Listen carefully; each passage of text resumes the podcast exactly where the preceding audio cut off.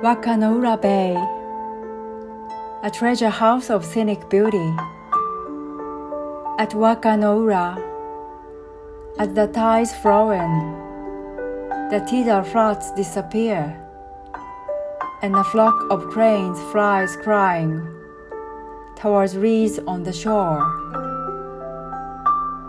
Emperor Shomu was so moved by the beauty of Wakanoura Bay that he issued an imperial edict ordering that the area be protected in perpetuity.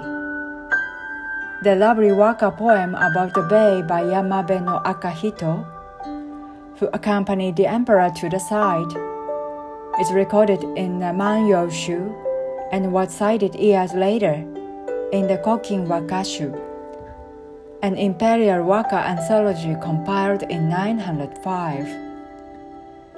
As a result of its inclusion in these seminal poetry texts, Wakanoura Bay, located in today's Wakayama Prefecture, was considered a holy place for waka.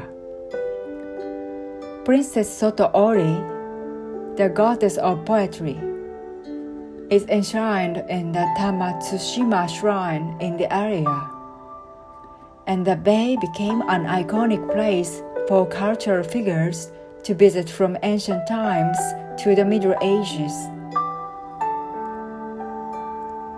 The great 16th century warlord Toyotomi Hideyoshi was so impressed by his visit to Wakanoura that he used the name for a fortification he constructed in an area to the north of the bay, which he called Wakayama Castle. Centuries later, the name of the castle and of the castle town became also the name of the prefecture. Many people have been captivated by the beauty of the scenic bay. Ten views of Wakanoura, another picture scroll from the Edo period